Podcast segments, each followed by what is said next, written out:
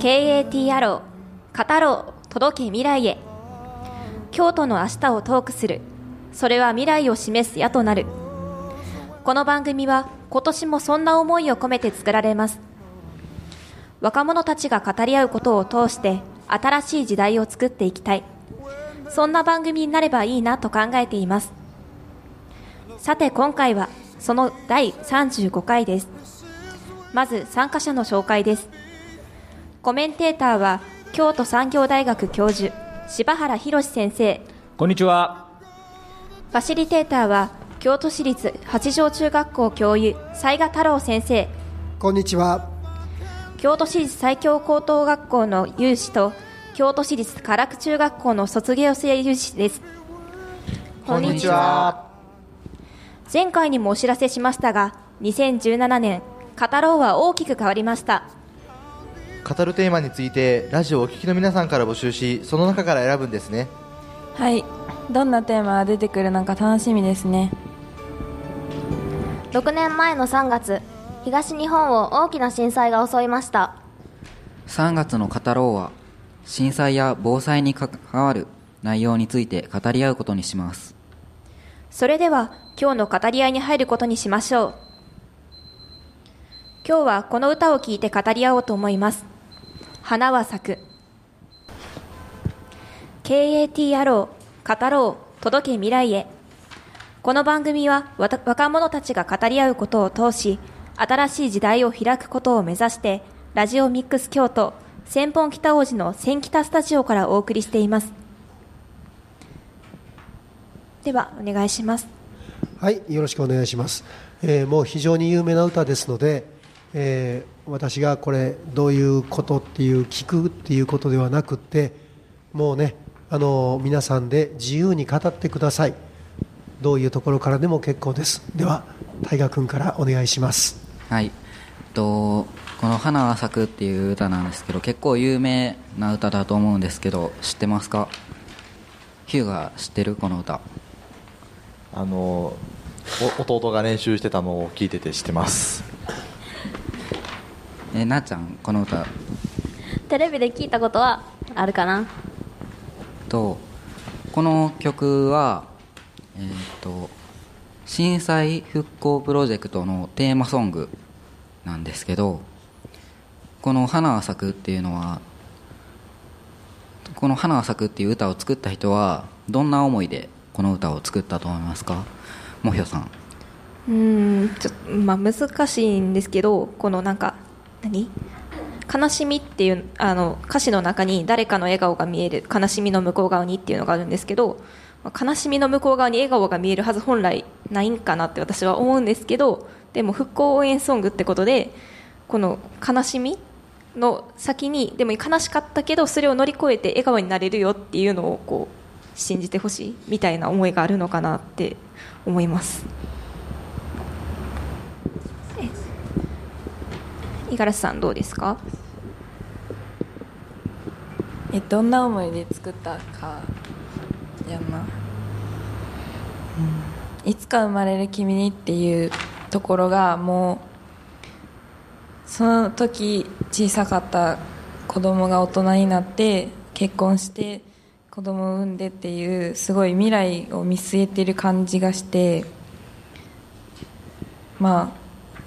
震災のための曲ではないと思うけど、ちょうどな感じがして、すごい作った時は、いろんな意味が込められてると思うけど、なんか大人から子供までいろいろ考えられる曲にしたかったのかなって思います。なっちゃんは？同じような感じで、悲しみの向こう側にとか、いつか生まれる君にとか、未来のことを思って、今は悲しいかもしれんけど、きっと乗り越えたら楽しいことがあるよみたいな風に、震災があった人らに言いたかったんかなって思います。ヒューガは？僕もみんなが言ってるように、こう悲しみの向こう側に笑顔が見えるって、こう悲しいことを乗り越えて未来へ行くみたいな感じのメッセージが込められてると思うんですけど、なんかこの私は何を残しただろうっていうところがすごくちょっと震災のこともあるんで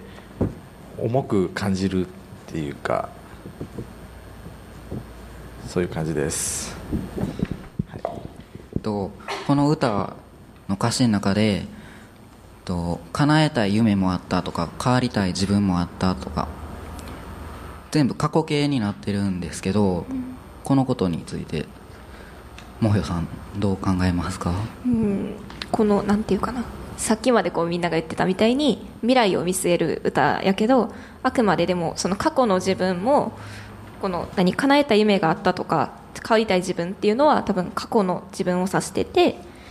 過去の自分は震災でもう被害受けてもう帰ってこへん、過去夢見てたことは帰ってこへんけど今から新しい未来作ろうぜみたいなことかなって思います。なっちゃんどうですか？今聞いて納得したけどそう自分ではあんまりちょっとよく分からへんかったけど、まあ未来だけじゃなくて過去のことも言いたい歌詞なんかなって納得しました。えりかは？震災の話ですると、これ歌ってる人とか作った人はまあ諦めてるわけじゃないけど、まあ過去とかその次大人になっていく子供とか生まれるってくる子供とかに残した曲っていう風に思います。叶えた夢もあったとか変わりたい自分もいたっていうのはちょっと後悔してるかなみたいな雰囲気があります。なんかこう受験とかで桜咲くって言ったら合格するみたいな意味がある感じで、なんかなんやろ、いいことが花開く、いいことが成功するみたいな意味で私は捉えました。つまり祝福するようなイメージ。あ、そうです、はい。大きい震災の後で祝福、花は咲くっていう表現を使ってはるんだけど、何を祝福したいと思ってはる？この花は復興のために頑張ってきた人が育てていった花が大きく開いたっていう意味じゃないかなと思います。五十嵐さんどう思いますか？花は、まあ、さっきから何回も言ってるようにいつか生まれてくる君とか後に育っていく子たちの笑顔がいつかはこう震災とかいろんなことを乗り越えて増えていくんじゃないかっていう感じかなって思いました。なっちゃん最初はなんとなく笑顔が咲くとかも言うから、まあ、笑顔が咲くとかいう意味もあるんやろうけど、まあ、花は咲くっていうのがいいイメージやし、震災で荒れたなんかところに花が咲くっていうのもいいイメージやから、まあ、いい感じのイメージで花は咲くみたいな感じやと思いました。優雅はなんていうか、震災が起こった後でもこう花って、まあ、勝手に咲くと思うんですけど、でもやっぱり それを人に表したらこう震災があったけどなんか みんなで力を合わせればなんとかなるじゃないけど、なんかそういう意味合いを込めてそういう花は咲くって言ってるんだと僕は思います。このサビの部分なんですけど、この一番最後のところだけ私は何を残しただろうじゃなくいつか恋する君のためにに変わってるんですけど、これにはどういう考えがあると思いますか？なっちゃんどう思いますか？まあ、将来誰でも恋するんちゃうかなって感じでまあ3回同じこと言ってもあれやし、かなって。まあいつか生まれる君にで、そのいつか生まれる君がいつか恋するやろうから、いつか恋する君のために、うん、はい、そんな感じだと思います。もやさんは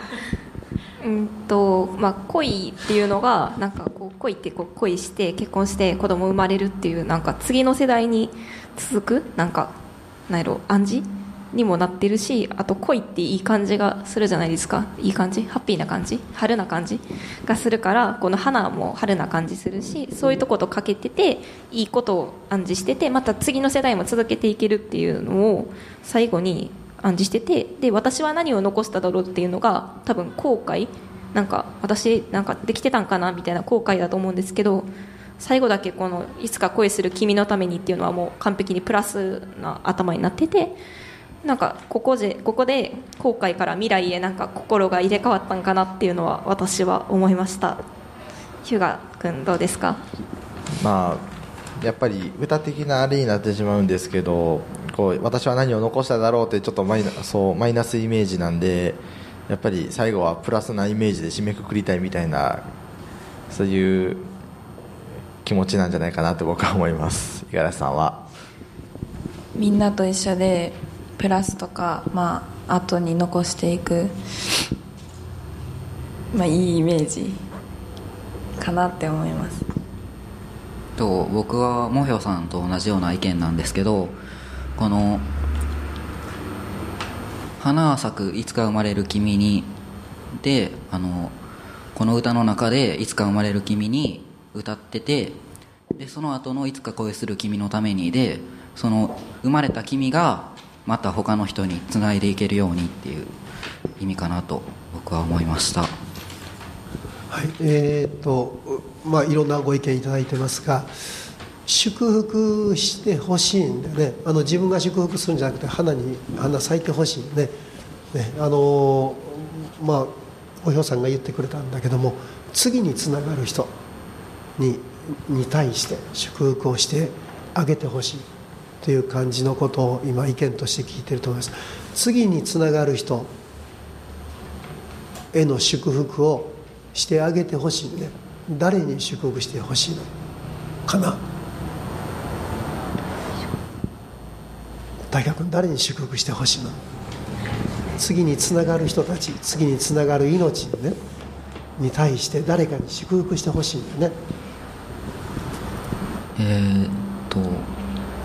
祝福する側の祝福、うん、祝福っていう感じはしない、はい、家族とかですかね。家族に祝福してほしい、はい、はい、これは震災の時の歌なんで、その震災で被害を受けて亡くなってしまっただろう家族とかにもその天国で祝福してもらったらいいなと思います。五十嵐さんどう思いますか？祝福する側の人間は誰かってことで、まあ、人間かどうかは別にまあ、例えばそれ東日本の大震災でやったら東日本以外の地域の人とか、まあ、その復興した後のいろいろ復興した後の、まあ、元に戻ることがその、まあ、祝福の代わりやったりとか、そういうことやと思います。優雅は大河君が家族って言ってたけど、やっぱり祝福してもらえるなら大勢の方がいいから、多分みんなっていうすごくざっくりした答えではあるけど、やっぱり大多数の人に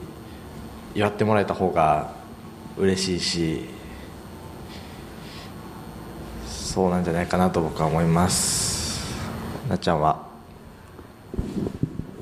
特に誰に祝福してほしいとか何に祝福してほしいとかじゃなくて、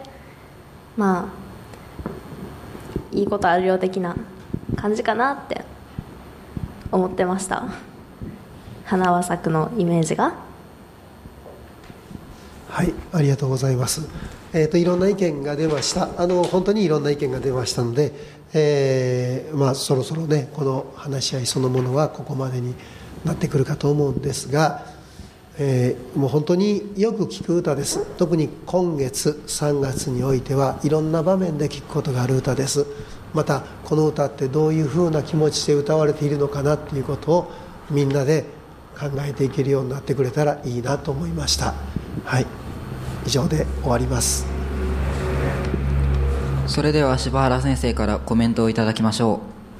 う。はい、皆さんお疲れ様でした。語ろう届け未来へ。今回もじっくり感じ考え語り合えましたか。2011年平成23年3月11日君たちは何歳だったのかな。小学5年生ぐらい、6年生か、それぐらい、11歳12歳ぐらいだね。ちょうどその日の午後2時46分後に東日本大震災と呼ばれる、本当に想定を超えるというか大災害が多くの方々の尊い命を奪うだけではなくて、現在もなお自分のふるさとにさえ帰ることを許さないというね、そんな辛く厳しい状況をこれまた強いている、そんなものだったと思います。こうした第二次災害あるいは関連事案は、今日私たちにさまざまな課題を突きつけ、その課題解決のためにこれもまた日々尽力されている多くの方々がいらっしゃることを忘れてはならないというふうに思います。今回の放送を通じて改めて私たちに何ができるんだろうか、あるいは私たちは何をどのように考えて生きていくべきなのかな、そんなことが考えられるきっかけになればいいなと思っています。今回紹介された復興支援ソング、大河君もねちょっと紹介をしてくれたんだけども、 NHK の東日本大震災プロジェクトの一環として制作されたものですよね。いくつかのバージョンがあって、今のさっき流れたのは多くの方々がリレー式で歌っておられるもの、確かあの時のその映像もあったね、そんなものをこう思い浮かべながら聞かせていただきました。あの曲、作詞をされた岩井俊二さんっていう方なんだけども、その方がこんなメッセージを残されています。正直難しい仕事でした。普段想像力という見えない力を糧に仕事をしている身ですが、今回ほど自身の想像力の進化を問われていると感じたことはなかったかもしれません。さてどうしたものかと思案する中、被災した石巻の先輩が語ってくれた言葉を思い出しました。僕らが聞ける話というのは生き残った人間たちの話で、死んでいった人間たちの体験は聞くことができない。生き残った人たちですら亡くなった人たちの苦しみや無念は想像するしかないのだと、この言葉が後押しになり、力まず自分の想像力に身を委ねることにしました。亡くなった人たち、生き残った人たち、あの震災を遠くから心配していた人たち、 3.11 から今に至るまでそれぞれが一体どんな思いをしているのか、数行では到底描きようもない思いの、せめてわずかな片鱗でも書き留めることができたらという思いで書きました。そして素敵なメロディーに仕上がっているんですけれども、作曲を担当された菅野陽子さんのメッセージっていうのは実はある意味逆説的なんだね。こんなメッセージを残しておられるんですよ。100年経って何のために、あるいはどんなきっかけでできた曲か忘れられて、読み人知らずで残る曲になるといいなと願っていますと。今回のコメント、最後にその当時宮城県気仙沼市立橋上中学校での1週間遅れの卒業式で披露された当時を紹介させていただいて、コメントを終わろうと思っています。当時、本日は未曾有の大震災の傷も癒えない最中、私たちのために卒業式を挙行していただきありがとうございます。ちょうど10日前の3月12日、春を思わせる穏やかな日でした。私たちはそのキラキラ光る日差しの中を希望に胸を膨らませ、通い慣れたこの学者を57名揃って巣立つはずでした。前日の11日、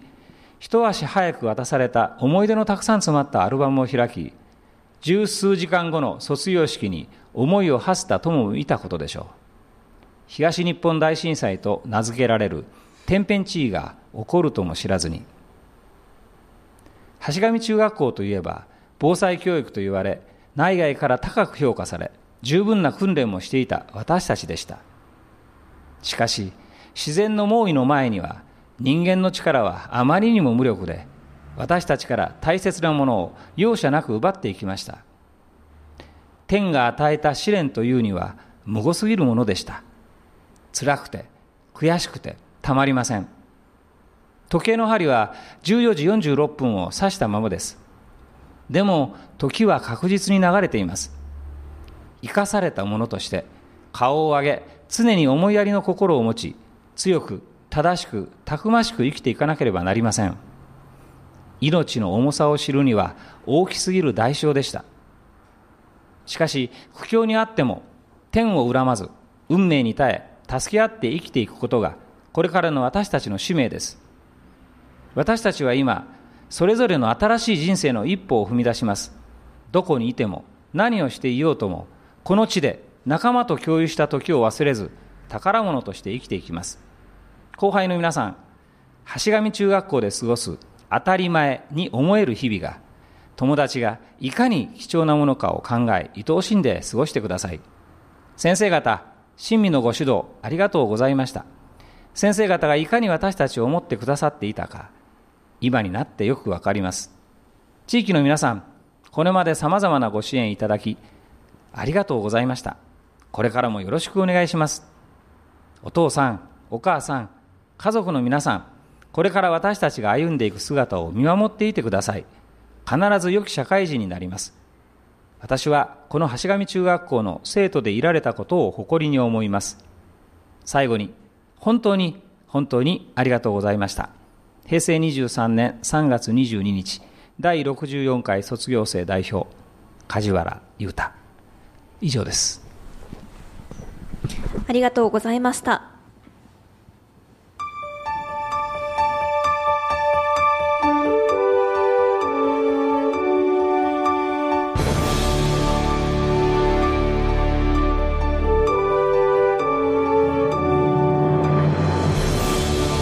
皆さん、いかがでしたでしょうか。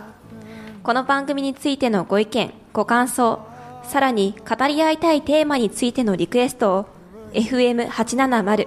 ラジオミックス京都、ファックス番号は 075-432-5806 075-432-5806、 E メールは FM870 ラジオミックス京都、FM870 ラジオミックス京都まで、ぜひぜひお送りください。お待ちしています。本日の司会は京都市立西京高校もひょでした。それではまた次回お会いしましょう。さようなら。